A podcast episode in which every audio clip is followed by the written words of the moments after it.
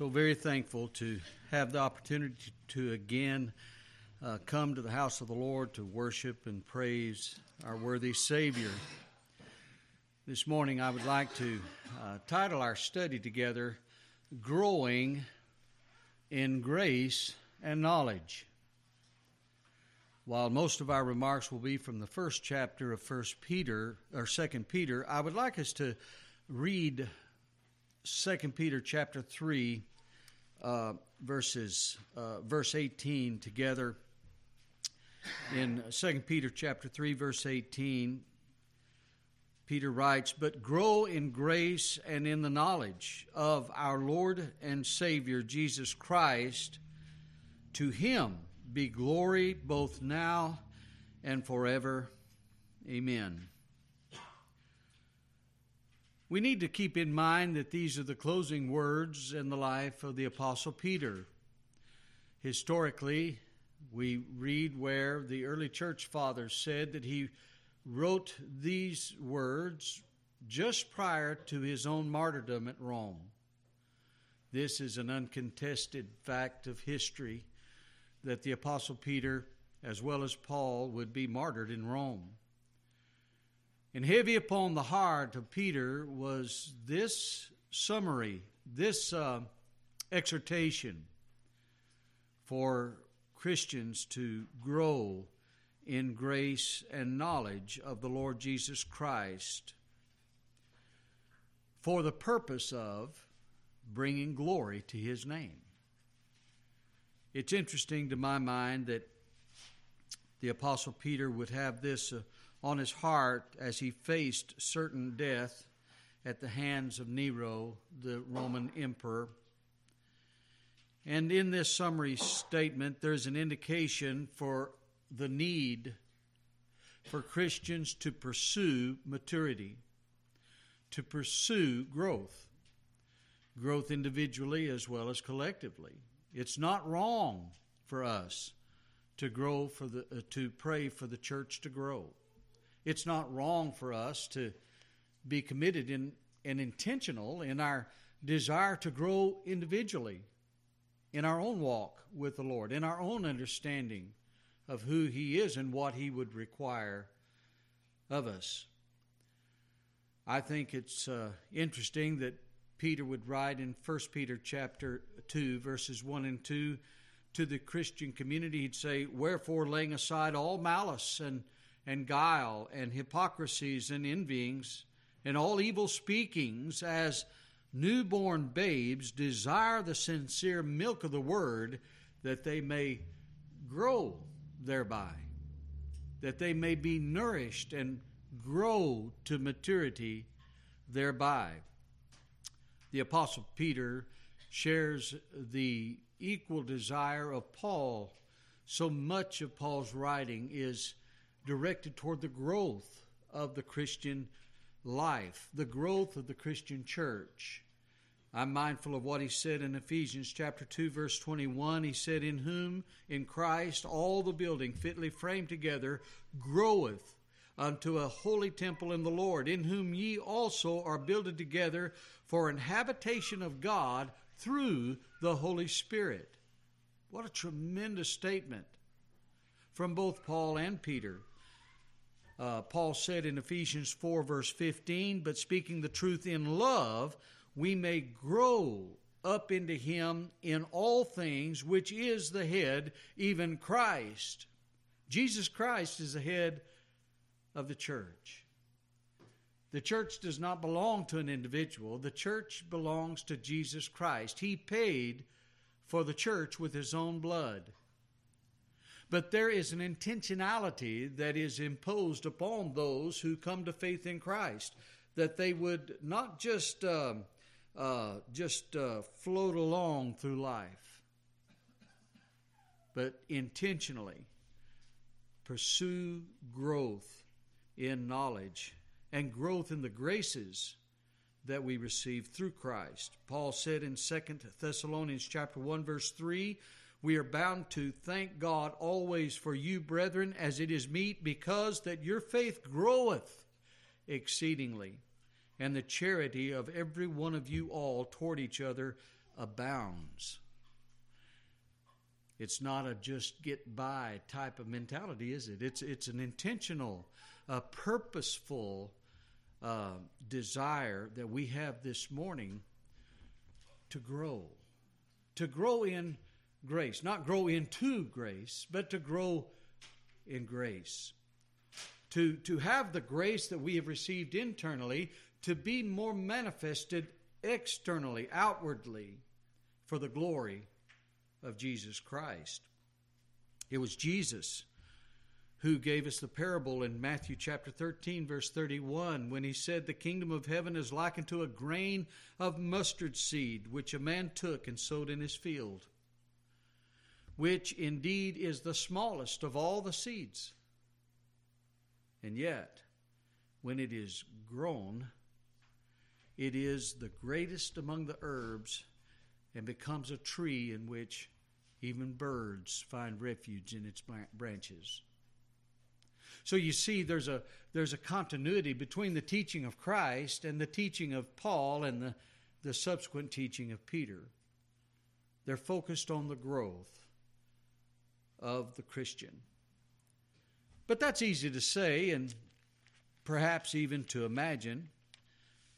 But how is that growth going to happen? Is it something that just uh, mystically appears in the life of an individual, or, or is it something that, that actually uh, takes a great deal of labor, a great deal of effort?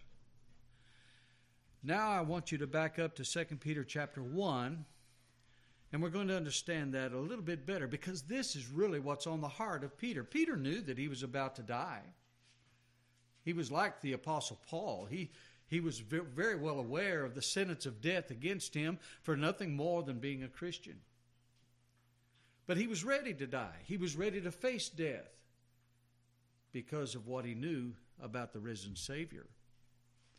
And uh, I believe that the Apostle Peter had in mind not only the first century Christians, but also the 21st century Christians when he writes these words. In 2 Peter chapter 1 beginning with verse 1 Simon Peter a servant and an apostle of Jesus Christ to them that have obtained like precious faith with us through the righteousness of God and our Savior Jesus Christ. Grace and peace be multiplied unto you through the knowledge of God and of Jesus our Lord. We notice in this introduction that Peter identifies himself not only as uh, an apostle, one of the primary uh, 12 apostles, but also as a servant, as a doulos, as, as a bondslave to Jesus Christ. And he's speaking not to the indifferent, not to the unregenerate, not to the unbeliever, but those who have obtained like precious faith. He's talking to the Christian community here. He says, Grace and peace be multiplied to you through the knowledge of God and of Jesus our Lord. There, there's a, a stated uh, commitment in the preaching of the true gospel to impart the knowledge of God's word to God's people. But how is that going to contribute toward the growth of the believer in grace and in knowledge? The first point I want to make is the basis of growth. The basis of growth in verses uh, 3 and 4, listen to the basis of this growth. According, in accordance with, as his divine power hath given unto us all things that pertain unto life and godliness through the knowledge of him that hath called us to glory and virtue whereby are given unto us exceeding great and precious promises, that by these ye might be partakers of the divine nature, having escaped the corruption that is in the world through lust. Now, I know I want to notice. I want to notice uh, three particular points in this in this uh, section in verses three and four. We find a reference to God's power. We find a reference uh, to God's promise, and we find a reference to our participation. Notice he says, according as God's divine power, God's divine uh, enablement for spiritual growth. The only way and manner in which you and I are able to experience spiritual growth is through the enablement of the Holy Spirit Himself. And it's important for us to understand that. The power is not generated by the pastor. The power is not generated by man. The power is generated by a sovereign God whose intent is to conform his children to the very image of Jesus Christ. I, I, think about this a lot in the terms of what Paul said in his prayer for the Ephesians in Ephesians chapter 1 verse 19 when he's praying for the church at Ephesus he says and what is the exceeding greatness of his power to usward who believe according to the working of his mighty power the surpassing excellence of God's almighty power the apostle Peter is not trying to convince the Christian community that they need to exert more effort or exert more uh, intelligentsia or academia in the process of growth. This is something that the Spirit of God enables us. The Spirit of God enables us to study His Word. The Spirit of God enables us to have a prayer walk with the Lord. He uh, enables us to worship and to praise. He enables us to serve one another. It is the Spirit of God that does that. So we're not talking about uh, something that you can yourself fabricate. But this is what God does through His church. He says, uh, This divine power has given us all things that pertain to life and godliness through the knowledge of Him that hath called us to glory and uh, to virtue, to glory and to virtue. The word virtue there is an important word study. It comes from a Greek uh, word that literally means moral strength or courage. Now, in the context of a Christian, it, it's, it's uh, many times the, the world casts Christianity as a group of weaklings. As, as people that, you know, they, they're, they're, they're so weak in and of themselves, they, they have to depend on somebody else. So they created God or created a Christian religion that would somehow benefit them in their weakness. But Peter says to be a Christian takes a great deal of strength, a great deal of courage. And many of us know this to be true experientially because it's always easy to go with the flow, isn't it? It's, it, it's it, the easiest task is to just shut your mouth and not say a word, even when those around you are contradicting the teachings of Christ. All of us have experienced that from time to time. It takes courage to stand up and say, Oh no, I can't go with you there. I can't embrace CRT as a Christian a, critical race theory. I, I can't do that. I, I, can't. I can't vote uh, for a candidate that is in favor of homosexual marriage or abortion. I, I can't do that as a Christian. It violates the virtue of the Christian ethic or calling. It takes courage to stand up against the flow of this world. And Peter's acknowledging that. Peter's saying, Your growth in grace and knowledge of the Lord Jesus Christ is not going to be something easy. It's going to be something that costs you dearly. And it's going to take a great deal of courage for you to be able to stand up when everyone else is going the other way. How are we going to do that, Peter? Well, it's not only because of God's divine power, but it's also because of God's sure promises.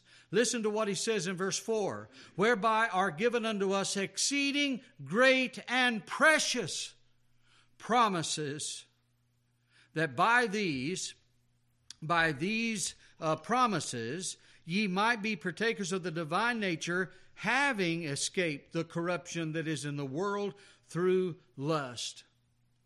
You see, what God is saying through His Word to us this morning is it's going to take a great deal of courage and a great deal of strength, but that strength and courage is something that I supply.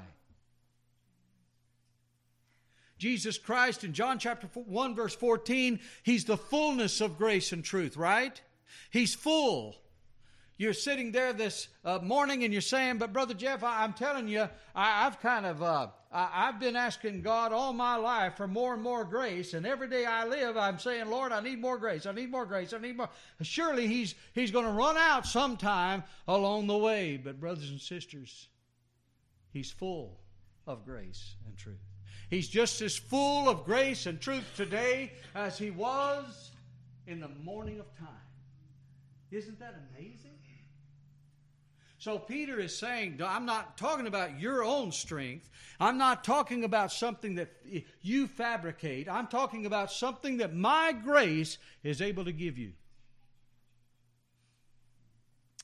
I'm mindful of a story one time uh, about uh, two uh, Aussies, Australians, young soldiers that were uh, that joined the uh, the uh, United Kingdom Navy. They, they, they, they were members of the British Navy, and they, for the first time away from home, sailed and came into port at London. And when they got to London, of course, they uh, got off the ship and they went to the pubs and uh, uh, enjoyed the nightlife of the, uh, the city of London. And, and uh, while they were uh, doing all of that riotous living, and uh, pretty enumerated. Uh, they came out of the pub that uh, the last pub that they went to to head back toward the ship, and all of a sudden there, there was a huge fog that fell on London, and they were they they didn't know which direction to go. And they heard the steps of a man walking on the the wood plank uh, sidewalk, and uh, didn't know who he was, but they uh, looked at the man through this foggy, mystic uh, uh, night, and uh, being inebriated as, as, they were, they didn't recognize him as the admiral of the British Navy. And the one guy looks at him and he says, Hey, bloke! That's what they say. Hey, bloke, can you tell us where we are? And the admiral looked at these two drunk sailors and he says, Do you know who I am? And the one that asked the question looked at his drunk fellow and he says, You know, we're in worse shape than I thought. We don't know where we are, and he doesn't know who he is. Well, brothers and sisters, sometimes in our culture, the Christian church is a lot like that. We don't know where we are, and we don't know who He is. We don't know the power of Christ because we don't claim the promises that we have in Him. And we just float along without power, without strength, without witness, without light. And then we wonder why we're in the shape we're in. But you see, Peter's heart is for the growth of the church, and the basis of that growth is hinged upon divine power, divine promises, and upon our participation. We have to be willing to participate in God's work in the world. He's not going to force you into that. He, he's not. He's not going to force us to do what He's commanded us to do freely. We are called to be intentional. I think about this in the terms of Paul in Philippians chapter 3, verse, verse uh, 10. You, you know, he says, he says, Not that I have attained, but I press on, I press forward. I'm, I'm, I'm intentional that I might apprehend that which is apprehended of me, that I might uh, obtain the mark that is before me. The basis of this growth is hinged upon God's power, God's promises, and our willingness to participate. The next point that I want to make is the process of growth that Peter is subscribing to between verses uh, 5 through 7.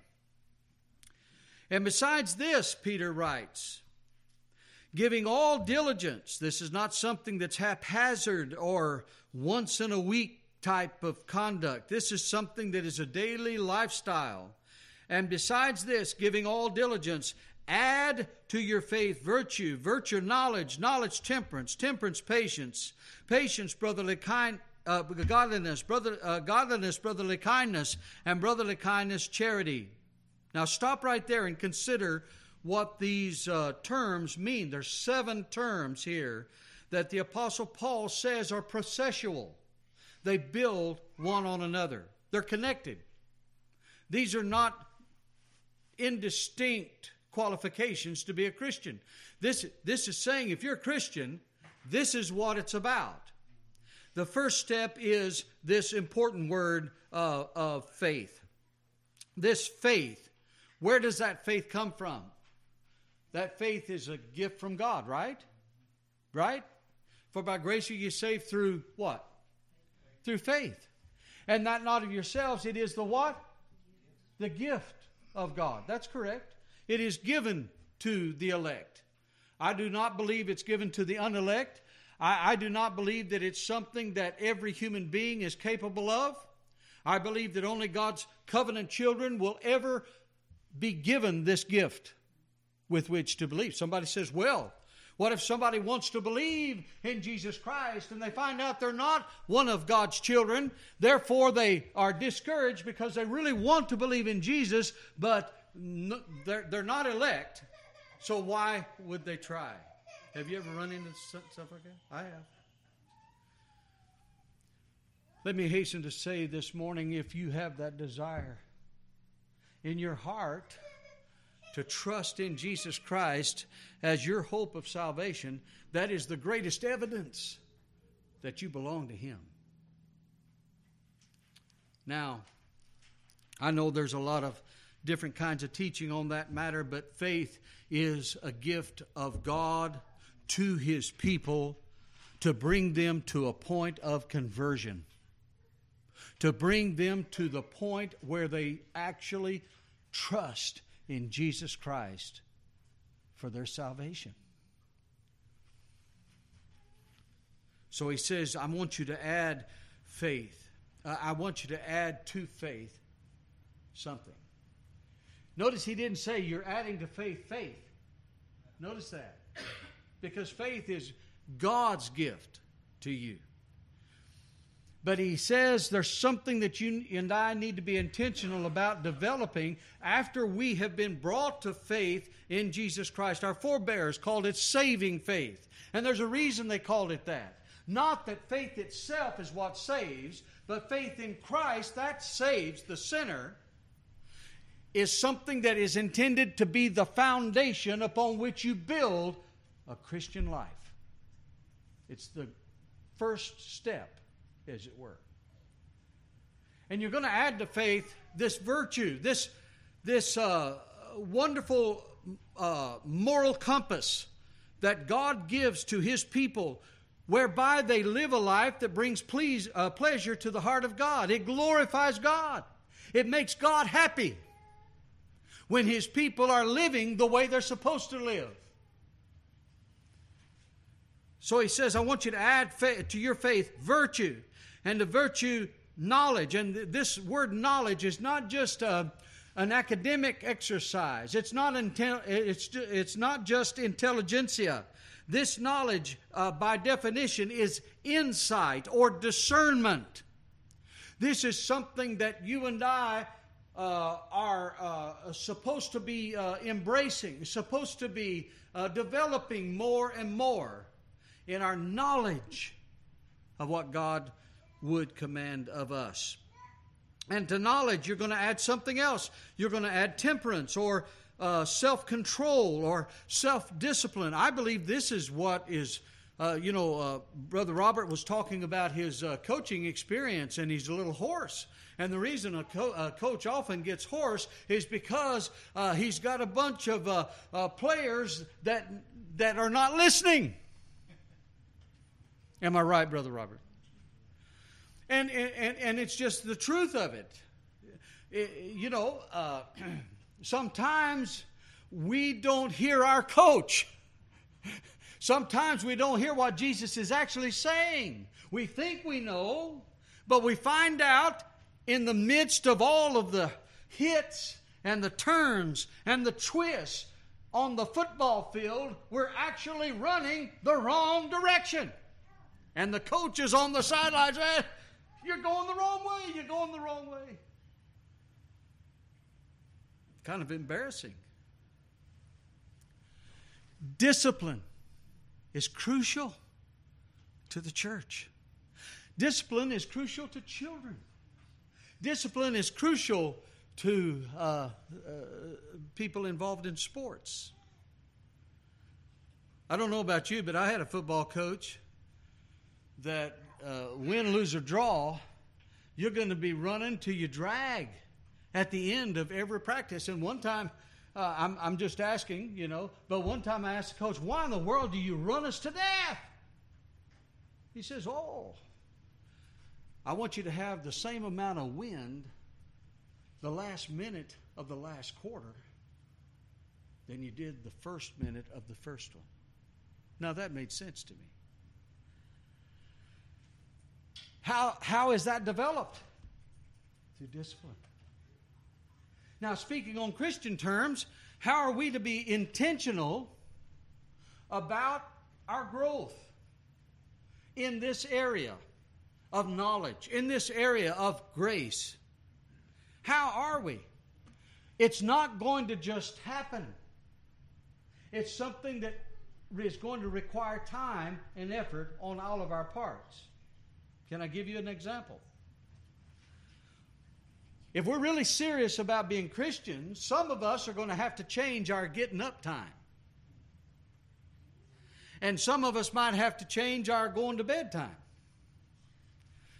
But there needs to be, in each day that we live, there needs to be a time in which we are brought before the Word of God in humble prayer and concentration, no phones, no texts, no TV, no radio, no just you and God by yourself focusing upon his word. And it may even be a verse. It may be uh, that, uh, as my wife and I have been doing for years, uh, reading through the Bible together all uh, in one year, you can do that, and it's enjoyable. In fact, you, you, you look forward to it in the morning and evening readings. You, you look forward to that because it's, it's meeting a need in your own heart. But I'm speaking to the individual now, and I'm saying if you understand the process of growth, you understand that it's something that is going to require self discipline. There's going to have to be a time in your life when you are alone with God. And see, that scares some people to death. But you need to be alone with God. And many times it, it's not so much what you're saying to God, but it's what God's saying to you that counts. It takes discipline. It, it takes, I believe in church discipline. I believe when a brother or sister in the church that are a member of the church, if they are walking in a way contrary to the teachings of Christ and the teachings of the church, they should be disciplined. Now, that discipline is not to hurt them, that discipline is not to destroy them, it's not to throw them away, but the discipline is necessary to bring about repentance, to bring about an awareness that I'm accountable As a member of the church, I'm accountable to the church for the life that I live. And if there is no repentance, I believe that there's a place for the church to withdraw fellowship from that individual. And I believe that that, that honors the Lord. Discipline is so important, not just to the athlete and not just to the soldier and not, not just to the uh, individual. It's also necessary for the collective good of the church. He's talking about growth. And he's saying this discipline is, is necessary. This, this temperance is, is necessary. It's essential. It's an essential part of who we are. And, and what's going to happen as we build upon this block? He, he says, I want you to add to your virtue and the virtue knowledge, knowledge of the teachings and Word of God, and to knowledge temperance, uh, self control or discipline. And to temperance, what are you going to add? Patience. Patience is that perseverance in the midst of trial. I know that term has fallen on bad uh, times in our generation, but but it's because we're we're we're, we're uh, not understanding what perseverance is. Hupomene, the word that is translated uh, patience in our Bible, often is talking about being bearing up under trial or under a load. Uh, it, it's a grace that God gives to His children but, br- brothers and sisters, don't misunderstand the doctrine of perseverance. It's not dependent upon uh, our strength or our ability, but it's dependent upon God working in us. That's where perseverance comes from. Amen. Do you understand where I'm coming from? He says, I'm going to tell you what I want to see. I want to see some growth in the church. I want to see some growth in the life of the members of the church. And, uh, and it's not going to happen without temperance, it's not going to happen without patience, uh, perseverance. And then to perseverance, you're going to add godliness. And this term actually means a reverence for spiritual things. We need to revere the teachings of God's Word. You know, you've all seen the bumper sticker that says, God said it, I believe it, that settles it. But actually, that's not accurate. Because if God said it, that settles it, whether I believe it or not, whether I embrace it or not. What God says is what matters. Not what I feel, not what I think, not what my particular opinion might be. So when I see this process of, of growth, I, I'm, I become aware that the more knowledge I have of God's Word, the more temperance or uh, discipline I have in my life, the more patience I perceive, and that patience points me toward spiritual things or a reverence of spiritual songs, of spiritual prayers, of spiritual preaching.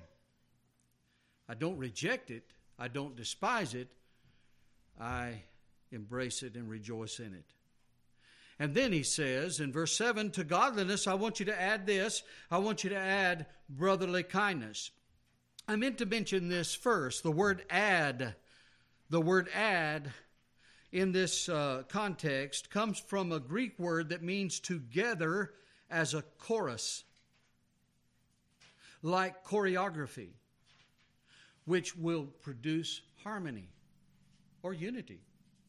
Now, just think about this. Here, um, you could think about this being seven notes in um, an orchestrated song. And those seven notes are blended together to produce harmony.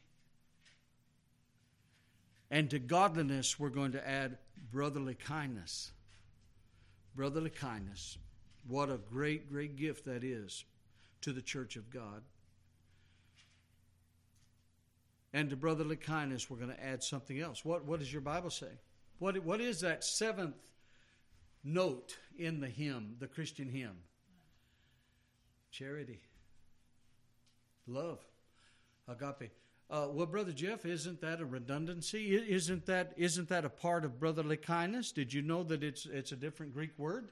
uh, the Philadelphus, the brotherly kindness is based upon a friendship, uh, based upon a closeness that you might have with a fellow football player, a closeness that you have with a teammate, a, a, a, a closeness that a soldier has with someone that he's in, in a battle situation with. A band of soldiers, a band of, of brothers. You hear them talk that way. When they, when my brother, when my, I have a brother that was in the army, and he would talk about his fellow soldiers as brothers. They're my brothers, brothers in arms. That's the kind of affection that would drive a soldier to go out into a midst of a, a battlefield to rescue a fallen soldier. That's that word. But there's even a word that's higher than that. And that's agape. That, that is the word for charity. It is a sacrificial love. It's a, uh, uh, the kind of love that only the Holy Spirit can produce in the heart and life of an individual.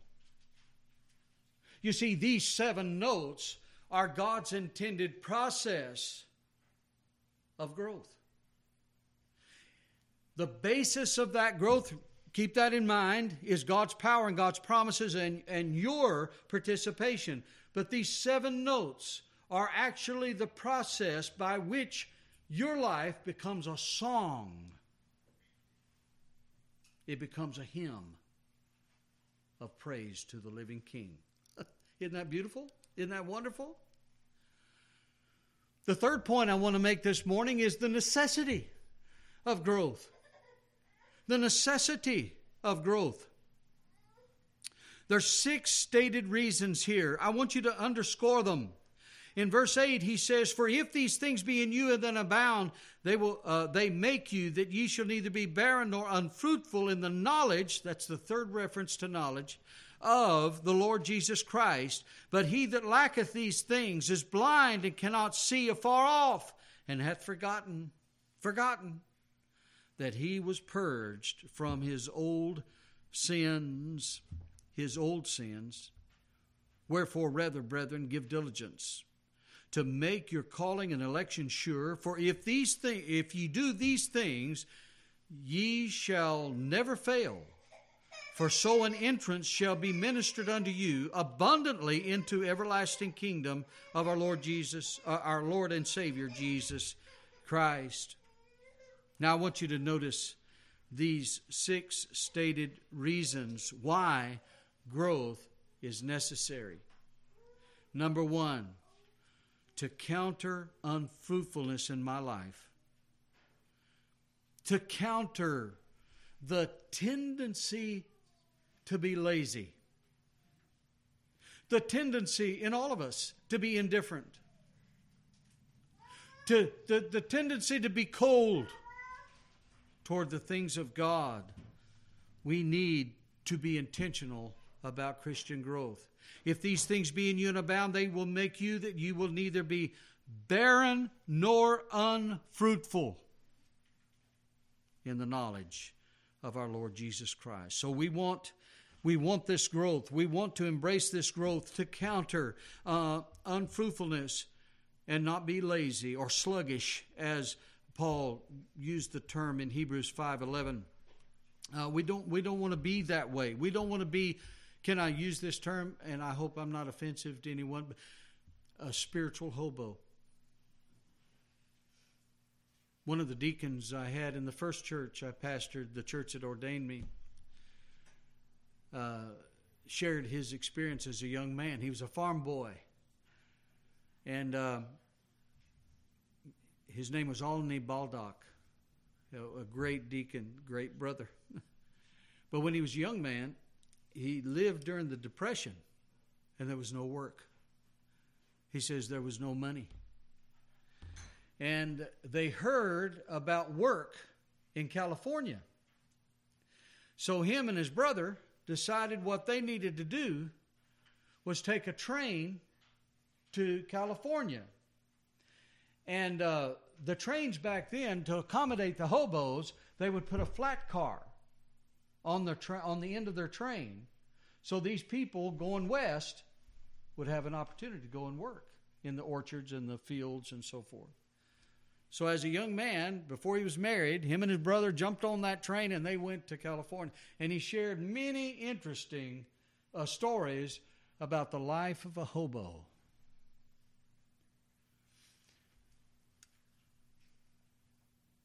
I don't want us to be spiritual hobos. The Apostle Peter did not want us to just kind of get on the Christian train and ride it to a destination, not knowing what was going to happen when we got there. The Apostle Peter wanted us to know where we are and to know who we are. So he says, I want you to be very intentional in uh, uh, uh, toward Christian growth in your own life. I don't want you to be unfruitful. Uh, the second thing we learn here is that as we are intentional toward our personal growth, we gain fuller knowledge. We gain more intimate familiarity with the Lord. We are interested in knowing more about Jesus so we can value more about Jesus, so we can serve more like Jesus, so we can look more like Jesus looked. Thirdly, to avoid spiritual blindness. Listen to him. He says, He that lacks these things is blind and cannot see afar off. We need to be careful not to avoid uh, to avoid uh, spiritual blindness uh, through a lack of vision, and by the way, a lack of hope. I know many of us are discouraged because of the results of this past election. But I want you to know that my hope this morning is not contingent upon Republican victories. My hope is in Jesus Christ. And as long as my hope is in Him, no matter what happens in my nation, no matter what happens in, in our world, we're going to be all right. We're going to have peace, and we're going to uh, be able to serve wherever we are. Peter says, I want you to avoid spiritual blindness or lack of vision and hope, kind of like Samson. Do you remember Samson, the story of Samson? Children, do you remember the story of Samson? You know, there was a period in there where Samson lost all hope. You know, he lost, what did he lose? He, he lost his eyes. And he thought because he lost his eyes, you know, God is not going to use me. God doesn't have any other purpose for me. God cannot uh, forgive me for the sins that I've sinned against him. And remember, he was grinding corn in that uh, dungeon for the enemy of God. You talk about a low place. Samson was there. But something happened. Children, what happened to Samson after a period of time? Are you, list, are you listening? After a period of time, what happened to Samson's hair? Started growing back. Something was going on, not just on the head of, of Samson, but something was going on in his heart. Because I believe he repented. Now, I know there's differences of opinion. But I believe that he was sorry for the things that he had done against God. And in that last moment, when he was being made sport of by the watching world, he said, God, avenge me of mine eyes. Think about what he said. And then he said, Let me die with your enemies. You see, I, I believe he was sorry for the mistakes that he had made. He was acknowledging those before the Lord, and he was acknowledging that he was worthy of the same death as the enemies of God were. But isn't it interesting when you read uh, Hebrews chapter 11? There's the name of Samson right there, along with the others that weren't uh, near as uh, blind as Samson was. The point I'm trying to get to is if you and I are not consciously working toward our own growth as Christian men and women, as followers of Christ on a daily basis, we can become spiritually blind. We can become blind to the power and the promises that God has given us. And that's when we become indifferent and cold toward the church, toward the gospel, toward the truth. And we're going to pay a price for it. I believe that he, he, he, he, he, he's underscoring what happens in spiritual blindness when he says, and hath forgotten that he was purged from his old sins. Forgetfulness uh, uh, of the cost of salvation, forgetfulness of how great God's grace has been to us. Have you, have you been guilty of that? I have. Forgetting why we worship, forgetting where we are and who we are as Christians. Fourthly, he says, Wherefore, brethren, give diligence, diligence to make your calling and election sure. Somebody says, Well, are we going to make that sure to God? We're going to make our calling and election sure to God? No. You can't make it sure to God. God's already sure. He's been sure before time began. Well, oh, oh, then I can make it sure to other people. No, you can't. Because other people can't see your heart. Other people don't see what you are, who you are in the dark. Other people don't know you like God knows you. Then who are you making it sure to?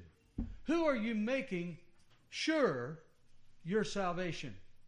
It's not to God and it's not to others. It must be to yourself. It must be to yourself.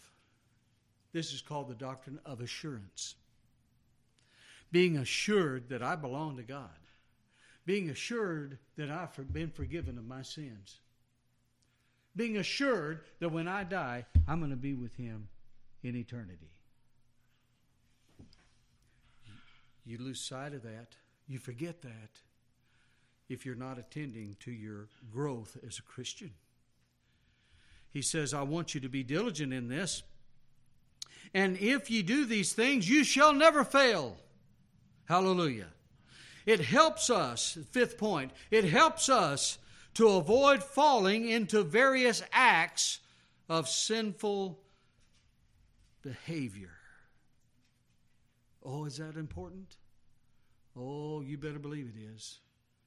You're sitting there and you're saying, Oh, that couldn't happen to me, Pastor. Oh, no, that couldn't happen to me. Oh, yes, it can. It can happen to each one of us when we are not attending to our growth as Christians as we should.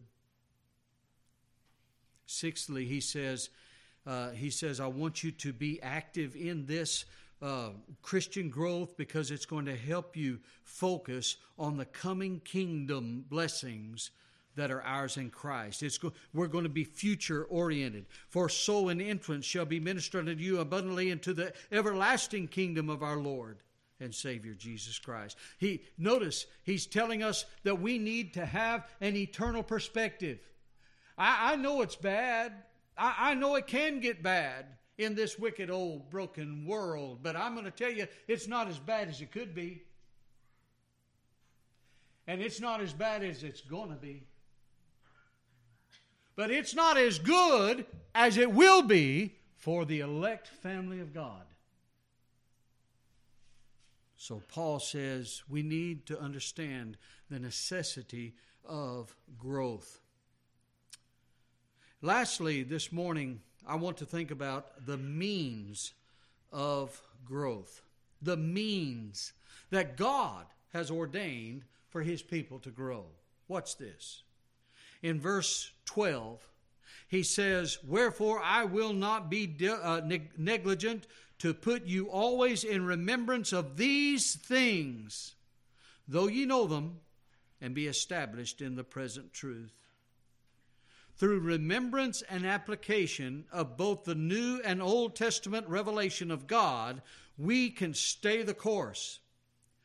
We, we can if we're hinged to the Word of God. You know, that's what I appreciate about Martin Luther. When he stood before the people that could have killed him back in the 1400s, remember the power belonged to the Catholic Church. And if they said that Martin Luther was going to die a heretic, they would take him out and burn him in a stake. And yet, he stood before them and said this My conscience is bound to the Word of God. And to violate conscience is neither good nor safe. Here I stand. The courage that it took to say those words to that tribunal. But you know how he could do it? He was an example of disciplined life that attended to the Word of God Old and New Testament. He, he actually helped translate. Remember, he was responsible for uh, translating the Hebrew and the Greek Testaments into German. German. Tremendous mind. And it took a lot of discipline. You see, what I'm pointing us to is the fact that God has ordained that His people grow through His Word. Now, and I don't want to show off hands on this question, but now can I ask you a very personal question? Is there dust being gathered on the tops of your Bible? How much time do you spend in God's Word? How, how much, or, or, or reading um, biographical books or, or, or, reading Christian books that help reinforce your faith? How, how much time do we actually dedicate to that? How, how much time do we dedicate to listening to the preaching of God's Word, whether it's by tape or CD or, or online, so that we might grow more like Christ? You see, brothers and sisters, this is the truth that I'm speaking to you in love this morning. You and I will never grow to be the people that God called us to be and do the work that God called us to do until we are serious students of the Scripture. Can I get an amen there? Until we're serious about a devoted study of God's Word. And, brothers and sisters, I'm not trying to condemn. I'm not trying to, you know, I don't have a chair in one hand and a whip in the other this morning. I'm just telling you, I believe that this was on the heart of Peter, that the Christian community would be serious about individual growth, that they would attend to the means of growth, which is the study and application of God's holy word that they would uh, that that that they would uh, understand the necessity of our growth to be more useful to Christ and His kingdom, and understand the process of that growth in their lives and the basis of that growth. So here, here is the the parting prayer of the apostle Peter before he went to be crucified upside down, historians tell us. Because he said he wasn't worthy to be crucified like his Savior. What, what's your last word, dear Peter?